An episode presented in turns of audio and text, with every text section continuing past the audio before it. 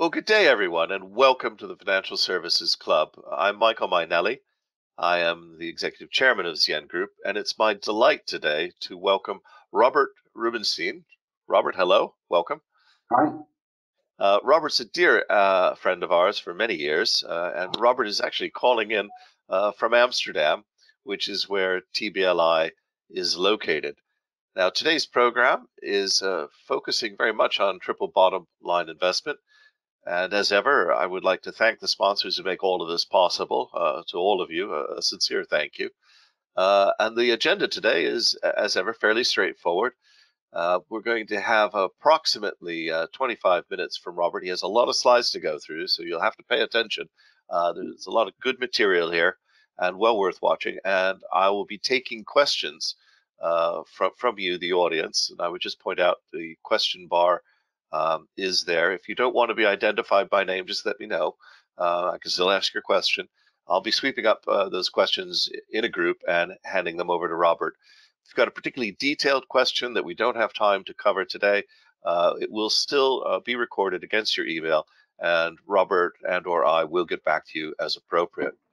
Now, Robert, uh, you founded uh, TBLI uh, many years ago. You've been one of the big proponents of the movement for all sorts of good things, uh, ESG, impact investing. Uh, may I say the floor is yours? Okay, thank you. Thank you very much. Thank you all for coming, and I want to thank uh, Michael for making this happen, and also all of the sponsors who are supporting us. I'm very jealous. Um, so we have a Oops, it's, oh, there we go. Okay, now it's working. Thank you. So um, I'm going to try to go through briefly what has happened in the last 25 years that has been driving ESG and impact.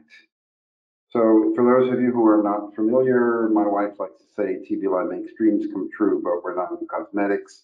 Our work is mainly to educate the uh, asset owners and managers and create a financial system that works for all, not only uh, investors.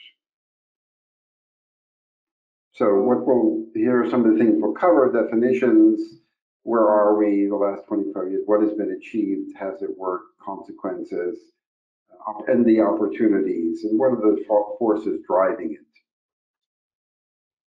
So very much how people look at ESG and impact determines their perception. Do they see it all as a risk or do they see it as an opportunity? I know that's the same in the traditional financial sector, but it's particularly clear in uh, sustainability.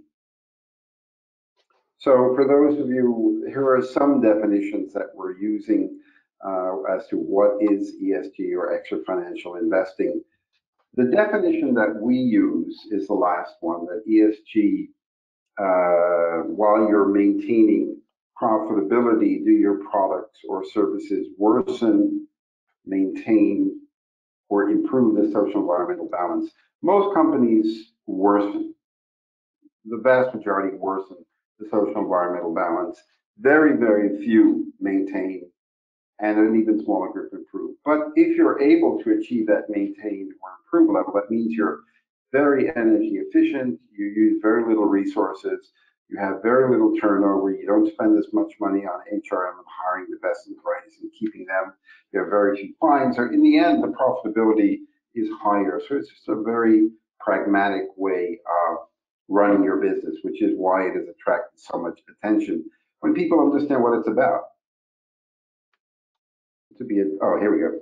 So what we had to deal when we started 25 years ago, there was no infrastructure. There was no PRI.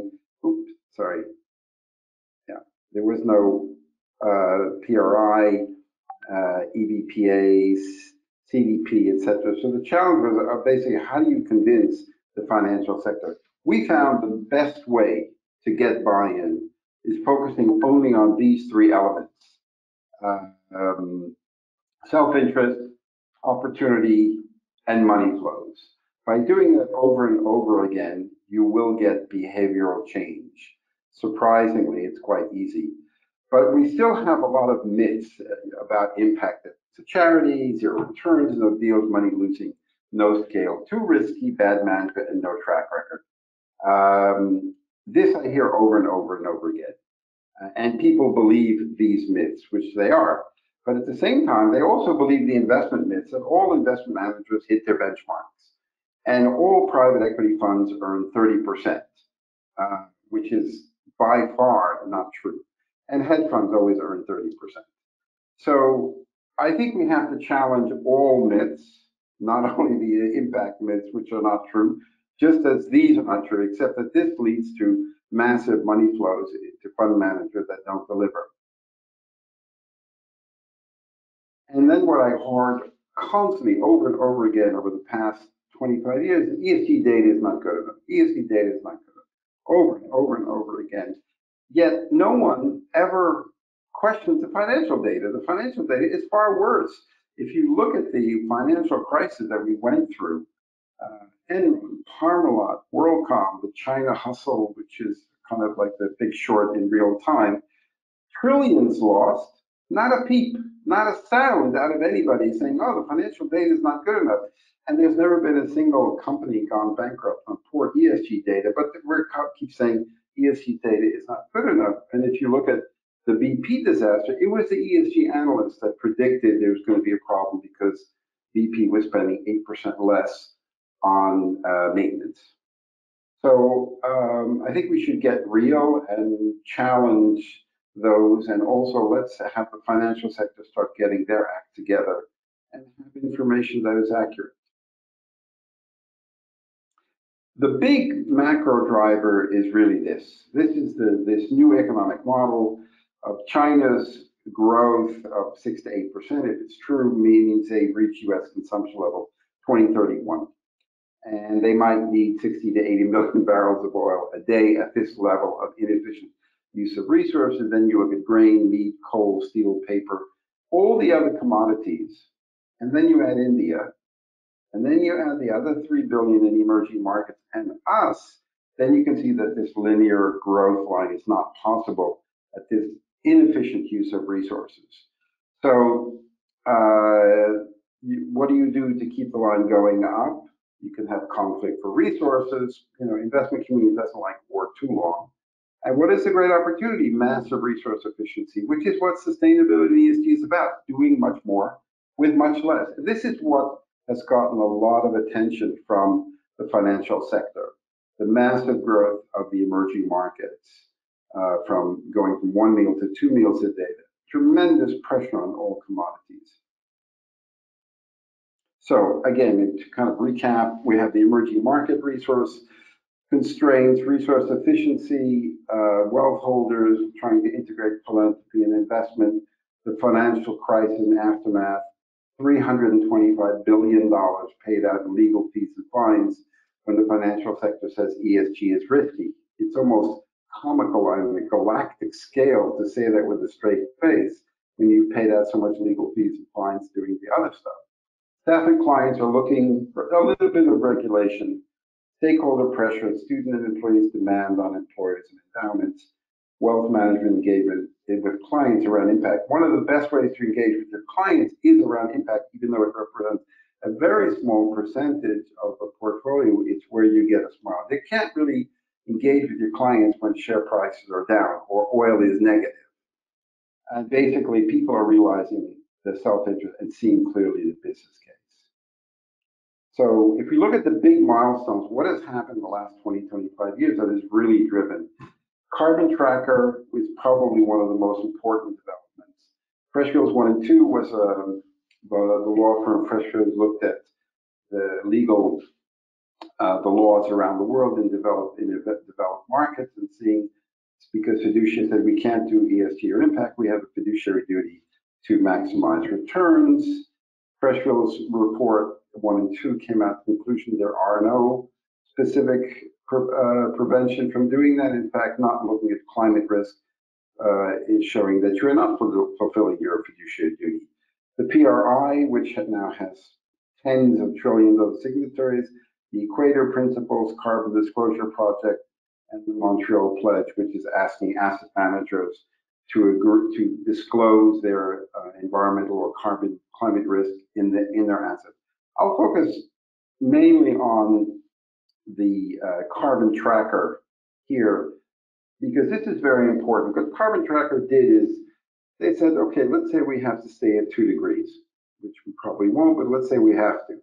If we have to stay at two degrees, what is our carbon allowance? How much carbon can we burn to stay at two degrees? So they came up with a figure, I think it was 85 or 88 gigatons. How much have we burned? Take that off. How much do we have left?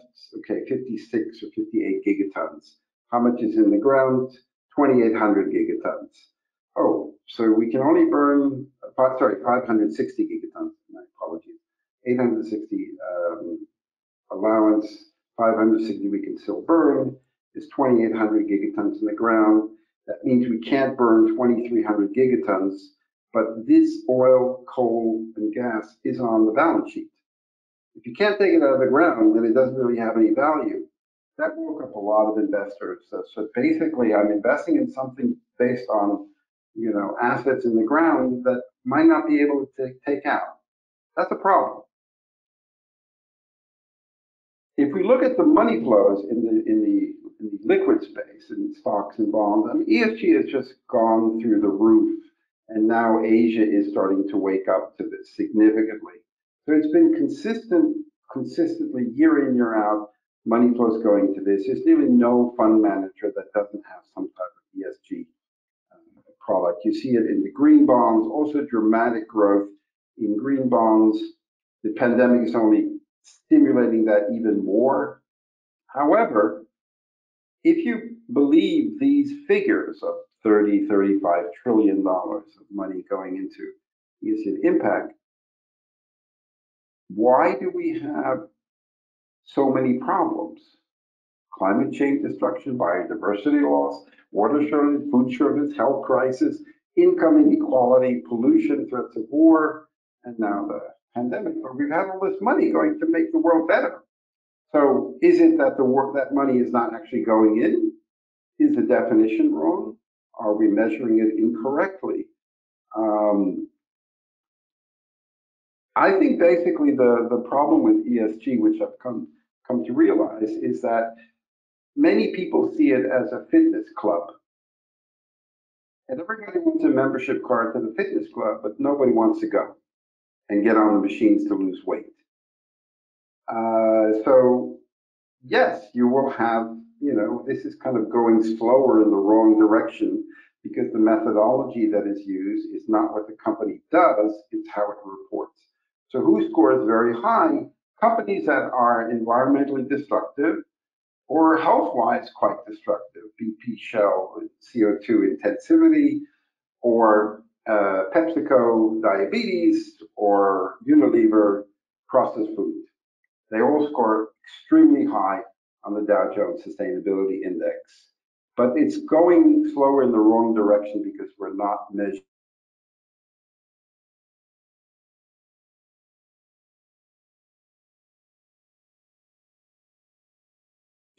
uh, at all. Uh, I think we need a much more radical, dramatic, oops, not working, yeah, sorry, bit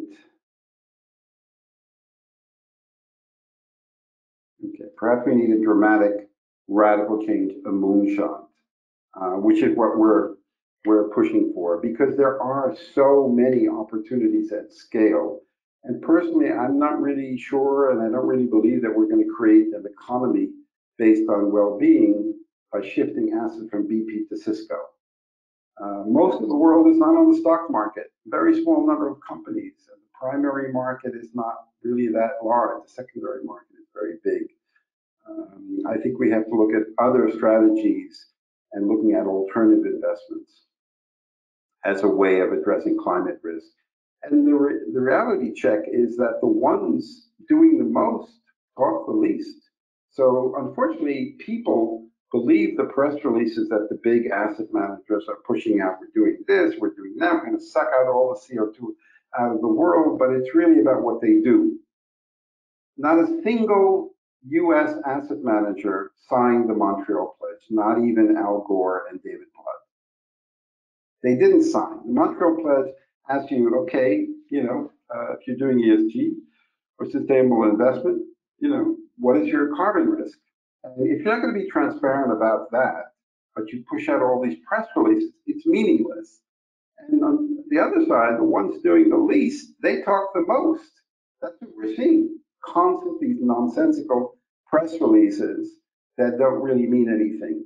If you're not allocating money, serious money to this, and you're just ticking a box, or you're doing ESG engagement by talking to a company to try to change behavior and then claiming your whole portfolio is an ESG compliant fund, you're not really moving the needle. So it's fine if you want to be part of the club, but if you really want to lose weight, you have to do some work.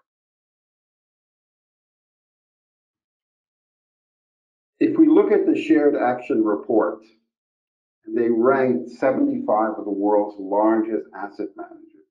And their approach to the uh, responsible investment, it was quite pathetic. How so many of them scored so badly because they're just using the the kind of uh, the, I want to be part of the club, so we'll say we're doing ESG, but what is it? Is it Coke Light? Is it Coke Classic? You know, is it really making a difference? You know, are you doing ESG just to be part of the club? So you're saying you're doing engagement or you're limiting certain companies.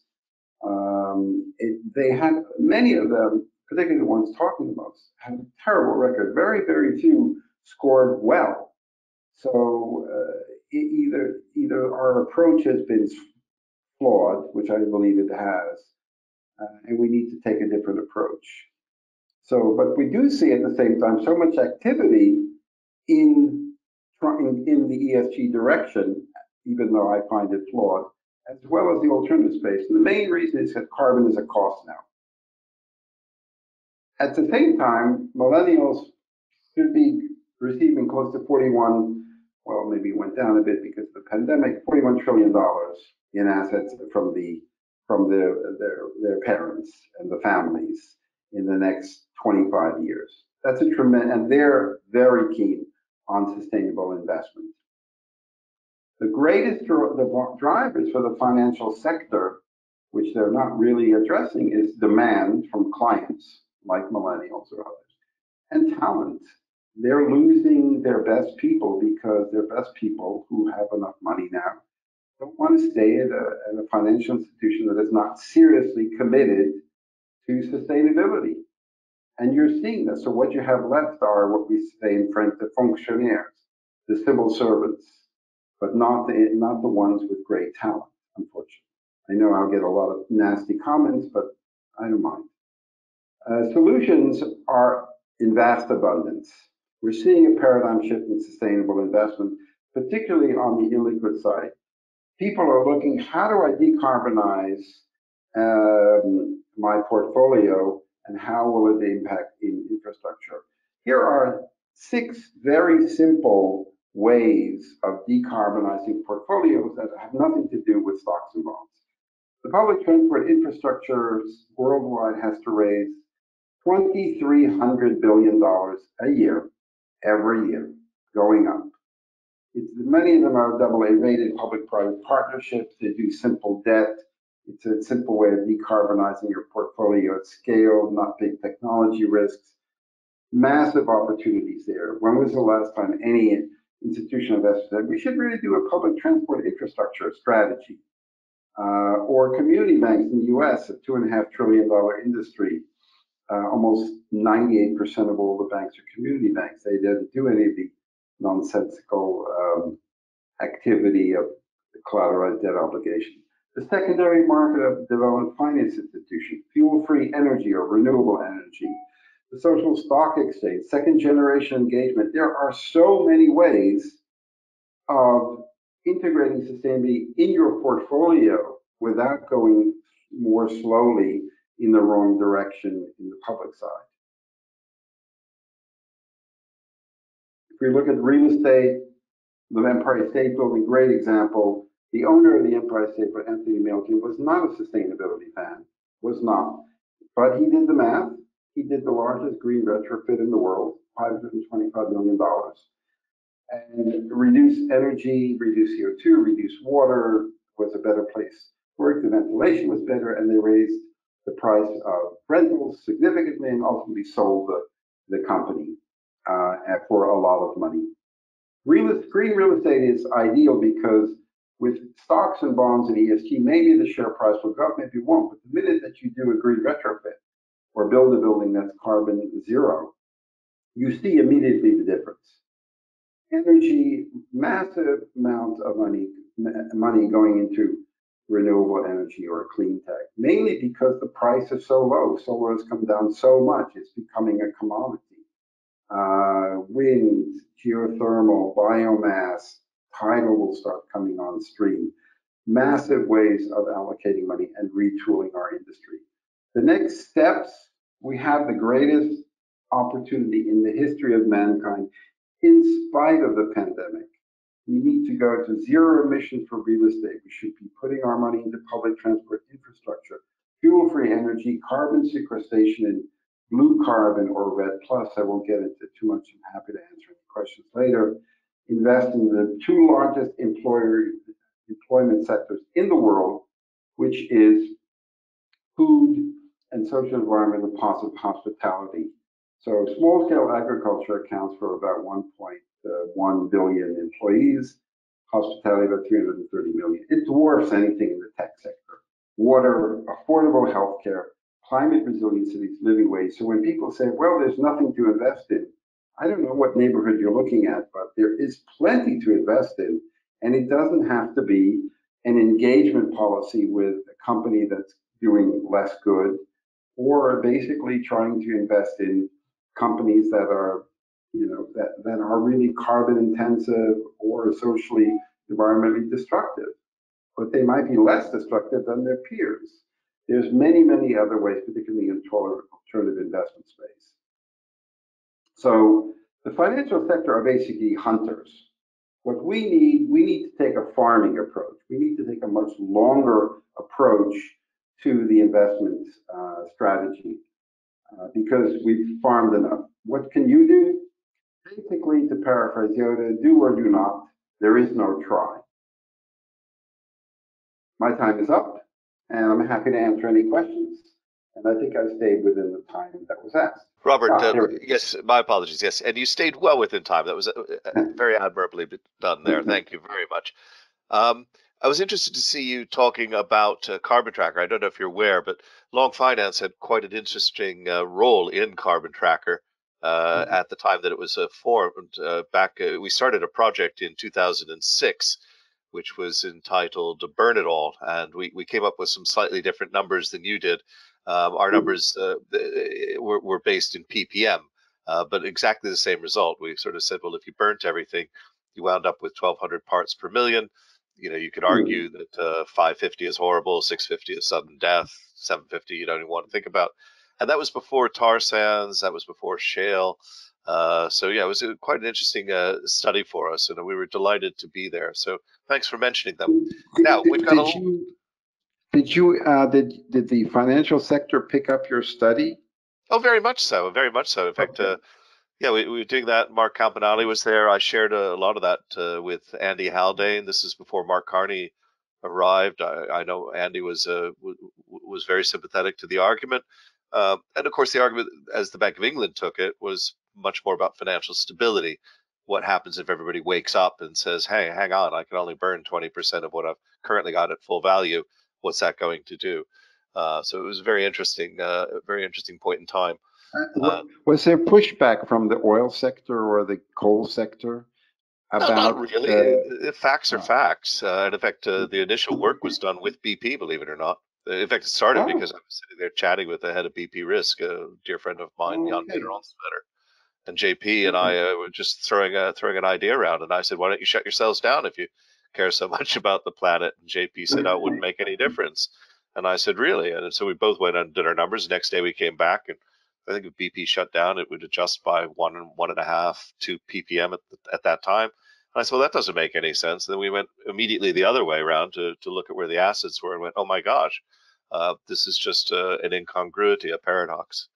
Anyway, uh, we've got a lot of questions here. Uh, it's not, not okay. for me. Um, you've really uh, got things good. The first one, I, I think I'm just going to ask these uh, oddly in order. They all seem to make a lot of sense. So I'm going to kick off, if I could, with um, with all due respect, you know where this is going now, uh, but I think it's a good question. With all due respect, the justification for ESG here presented is a repeat of Malthusian, the Malth- sorry, the Malthusian argument that humanity is running out of resources. Has that not been disproved time and again through technological progress and common sense driving to economic efficiency? What do you think?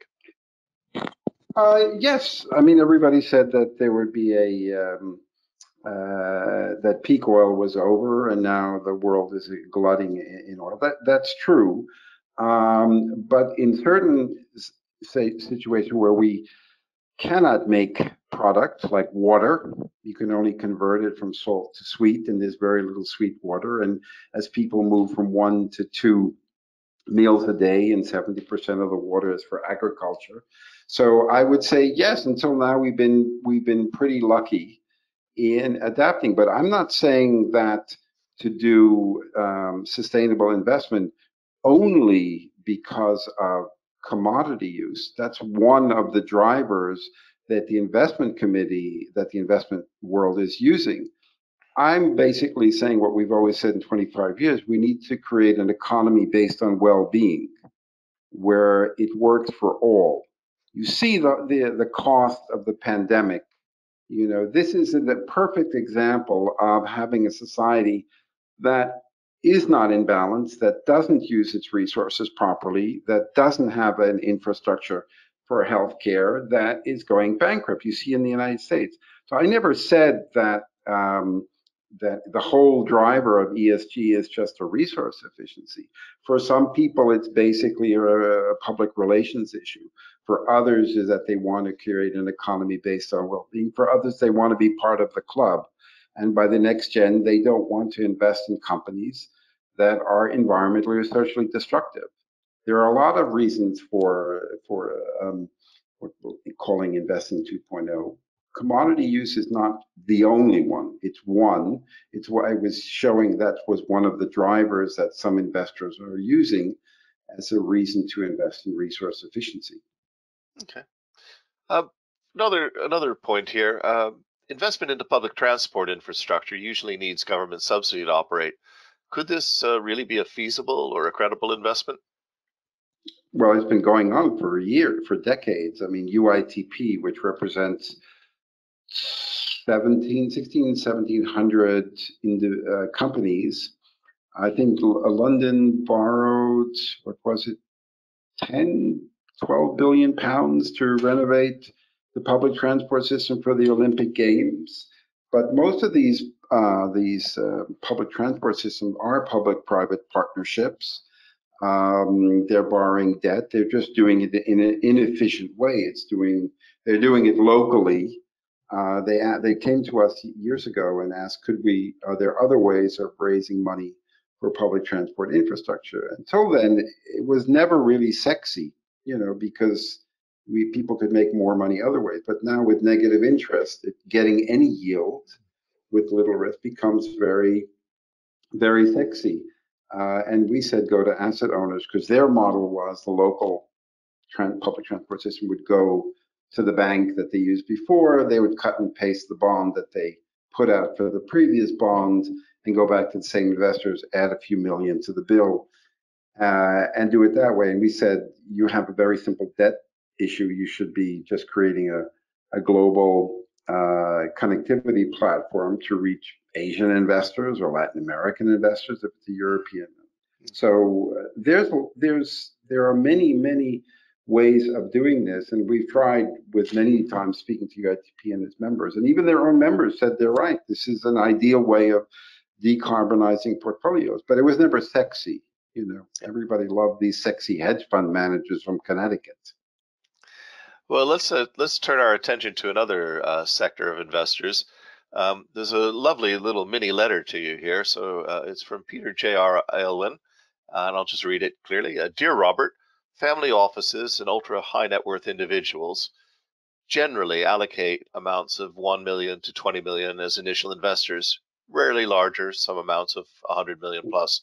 What do you wish to see from the family office and ultra high net worth communities, particularly given the substantial interest from next generation investors? Peter. Well, we've been working on that for several years. Um, I always tell people, you know, because anytime um, an ESG or impact investment fund manager or company comes out with a climate solution or whatever, the, first thing you do, let's go rush to the pension funds. And I tell them that is an utter waste of time, particularly if you're going to APG or PGGM, the Dutch pension funds, because unless you're tier one and unless you're plain vanilla, you'll never get a dime. But they will say, Michael, please come over, tell me all about it. It's fascinating. And you'll spend a year and a half making out on the couch, but never having sex. And after a year and a half, I said, Michael, I'm really sorry, but the investment committee said no, but let's keep in touch. And uh, this gentleman is right. There is a massive number of high net worth and family offices. If you ever want to have a real idea of the scale, just go to the Hurun report. I don't know if you know Hurun report, H U R U N. So they list the wealthy families of the world. Difference is, is they start at 1 billion, nothing under 1 billion. And that list goes on and on and on and on and on forever, all the way to Jeff Bezos at the top. So you're right. We've been working with quite a few family offices. You're right that the ticket sizes might be smaller, but there's a lot of family offices, and they're willing to, because they have small bureaucracies, they are much more willing to give take give a chance. We had a, a the the person whose grandfather invented the espresso machine yesterday uh, family office, sold the company, has a big family office, invests in impact, and does um, direct investment, 80 investments that he's done. So we have been focusing a lot of shifting our attention away from the larger uh, pension funds and more to the family office because of the speed with which they can do. And it, it is an it's a great strategy. The challenge is there's no there's not the transparency that a pension fund has. If you look up a pension fund, you can see how much assets they have, who's the boss, who are the people that work there, they have a website. Family offices, many of them don't even have a website. They don't publish the AUMs. So access is the challenge. Convincing is very easy, but people with lots of money, like you know uh, the the owner of LVMH, he doesn't have the sign on the side of his house. Hi, I have billions. Come visit me. So access is the challenge with that group. But convincing is very easy, and it's a very, very, very uh, interesting group to approach, and they're definitely moving significantly in this direction. A bit of a follow up then, um, uh, also from Peter, but where do you see the growth of impact investing as an alternative investment category at the institutional level? You know, what, what's going to galvanize participation so that it's seen to be similar to do I you know your opening do I do VC private equity hedge funds? Well, they I mean a lot of the pension funds have uh, they they have some restrictions. They do have restrictions by the central bank of where they can invest. I remember there were some Dutch pension funds that got a letter from the central bank because they thought, okay, let's start investing in forest. And the central bank said, no, no, no, no, you can't do that. That's not liquid enough. Get out of that. Um, so I do understand there are some uh, restrictions, but until now, if you look at where they have invested, they've invested with the tier one fund managers, you know, uh, the RISE fund, $2 billion uh, RISE fund, which is not an impact fund, but it talks about being an impact fund. So the ones that have the tier one pedigree, they're getting, you know, what is it, 10% of the Hmm. those PE fund managers are getting 90% of the money, and then 10% of the rest of the fund are trying to fight over, uh, 90% of the rest of the fund trying to fight over uh, 10. Um, I, I see, I, hear lots of chatter of that we want to do this, but they're too small. We now have the small fund, we'll do that. It still remains quite a challenge. And one of the best sources is the EU the EU has 700 to 800 billion euro in investment money available for um, uh, funds and direct investments and another 80 plus billion in uh, innovation. Uh, so there are other sources than the pension funds because traditionally the pension funds, unless you're have all the gray hair like me, and have been in the space a long time and have a long track record, it's hard to get uh, get them. We're working on a, on a project of connecting very large family offices and sovereign funds to address uh, climate. Uh, I think the only very large fund manager is a 20, 21 or 23 billion euro fund from the German government that has created a fund to decommission uh, the nuclear power plants. And they will invest with other fund managers, but they have to determine how we're going to decide that. Uh, until now, I haven't seen a lot of innovative. I haven't seen the pension funds really willing to do significant innovation uh, or invest with innovative uh, funds. Um, it's always, you know, Carlyle, KKR. I remember there was a, pri a private bank, the Amer uh, ABN, and they came, called, contacted me, says, we're setting up a new vehicle and we want to invest in really cool fund managers in the impact space at scale. So we showed them a fund manager in, in New York, $1 billion, and it's a very successful team, and they were going to invest in uh, in family businesses that had integrated sustainability. So they met everything, and then I contacted them about three, four months later. Said, "Oh no, no, we're not going to do that. We're just going to invest in KKR."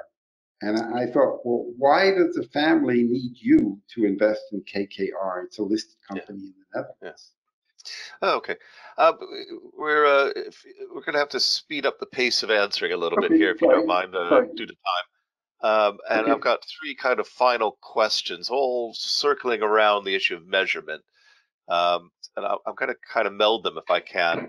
Uh, sure. One person is asking, you know, who manages the ESG score? So we're back to Juvenal and, you know, who watches mm-hmm. the watchers and all of that. Um, mm-hmm. And I think that, that I'll take alongside another one, which is the big tech track behaviors uh, of individuals infringing on individual property render our lives transparent. Uh, can't we apply similar tactics, but directed towards companies to bring transparency to practices, uh, mm. to tackle greenwashing and press releases and things like that? So uh, maybe a minute and a half on just your thoughts on how we're doing that type of measurement currently? Uh, we're doing better, but not good enough. The old system was what we call the O.J. Simpson method. So the old system was self-assessment and control by ignorance. Companies would fill in a form. If the glove fits. The, that would go to the research provider, and then they would check it by looking on the internet. Are there any news items about this? And I remember one one rating agency would actually try to connect with the Catholic priests in the Philippines through individuals by finding out what was talked about in the confectional about the company making clothing. I think it's very hard to know what it's like to work within a company if you're not working there. Um, so I think that will always remain uh, a challenge. I know one true story, one rating agency that indirectly was using um, uh, kind of clairvoyance to put their hands on clothing made in certain factories to determine if that clothing was made in pain and suffering. So yeah, I guess there's lots of different ways, and everybody wants who's the 10 best, who's the 10 worst. They want something simple, and I think it's rather complex. Uh, but I there must be better ways for companies to be transparent. I would just like the methodology to be based on what the companies do and not what they report. And I would also like them to start looking at taxes, that which companies are not paying taxes or avoiding taxes. Um, I just find it fascinating. The whole pandemic brought out, hey, Branson's registered in a tax haven, and now he wants government money. And France and Poland and Denmark said, no government money if you are not if you're in a tax haven. So I think it's a work in progress, but we're not there yet. Yeah, interesting. Uh, we have a uh, next week. Chris Yap is doing a quite a lengthy post on pamphleteers about uh, exactly that uh, tax and the implications of it, and the the, the Danish uh, response there. Um, we, we had a an interesting question here for uh, on the uh, writer says, I, I agree we do need a radical change in measurement to say an environmental return on investment that's directly tied to financial metrics. Uh, but what proof do investors currently seek that the information they are given is de-risking investments uh, from an ESG perspective when scope and boundary of information is often too narrow? Mm-hmm. Well, it depends on the investor. Some investors uh, want to be passive, lazy investors, but just want to have, you know, I don't know if you remember there was a, this this crisis with the pension funds. They were discovering that they were investing in cluster bomb manufacturers. Yeah, that's right. Yeah. Okay, so there was this documentary, pension funds investing in cluster bomb manufacturers. So the amount of money committed to ESG in two years went up a factor of 10 from 46 billion euro in one country, in the Netherlands, to about 480 billion, which is not possible if you're doing it properly. So what they say, okay, they kicked out the cluster bomb manufacturer and now claim the whole portfolio, the whole 5 billion, even though we only had 3 million in cluster bomb manufacturers, we're claiming the whole 5 billion is an ESG fund. So it's like, you know, you were 200 kilos and now you're putting on a nice coat, you're skinny. Um, that's that's unfortunate because do you know how many cluster bomb manufacturers there are in the world and how many are listed on the stock market and total market cap of these guys? It's nothing, but it's uh, you know it's something that you know emotes a behavior in, in certain people that they want to be associated with that. So I agree that we need a better system.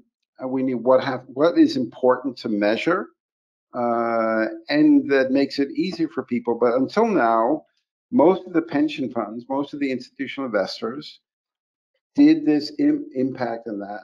Mainly, it was either for risk or avoid bad publicity but not to fundamentally create an economy based on well-being. They were not interested. That was not their mission.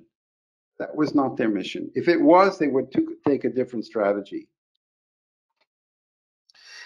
Robert, um, I, I could actually, uh, uh, maybe we'll have a phone call afterwards. Uh, uh, sure. Some interesting points here about externalities and how we incorporate them and how far ESG needs to go before we don't need ESG, so to speak. Uh, yeah. So a lot, of, a lot of good stuff there that we could continue. But sadly, we've come to the end of our time, uh, and you. I, I think you win the Michael Mainelli Award for the most slides gone through. You'll, you'll need to take a break uh, of your finger. Uh, so well done, you. And, and, on behalf of the audience, I'll give you a, a virtual round of applause. if you just bear with us for. Time. Oh no, it's been really good to have you.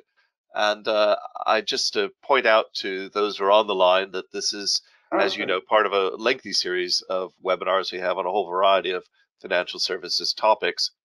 Uh, tomorrow, uh, we have a particularly interesting one on TRIZ. TRIZ is the Russian engineering approach to solving problems, a toolkit of problem solving. And Karen Gadd is going to be coming in from Oxford Creativity to talk to us about how that applies to uh, both technology and financial services firms. So that should be fascinating and interesting. But it remains uh, for me uh, to join with all of you in thanking Robert for a great presentation and thanking all of you for being online. And we look very much forward to seeing you in the it's heavy lifting, uh, but congratulations and thank you very much for having me. Most so welcome. Okay, great. Thank you so much. Stay well. Bye all.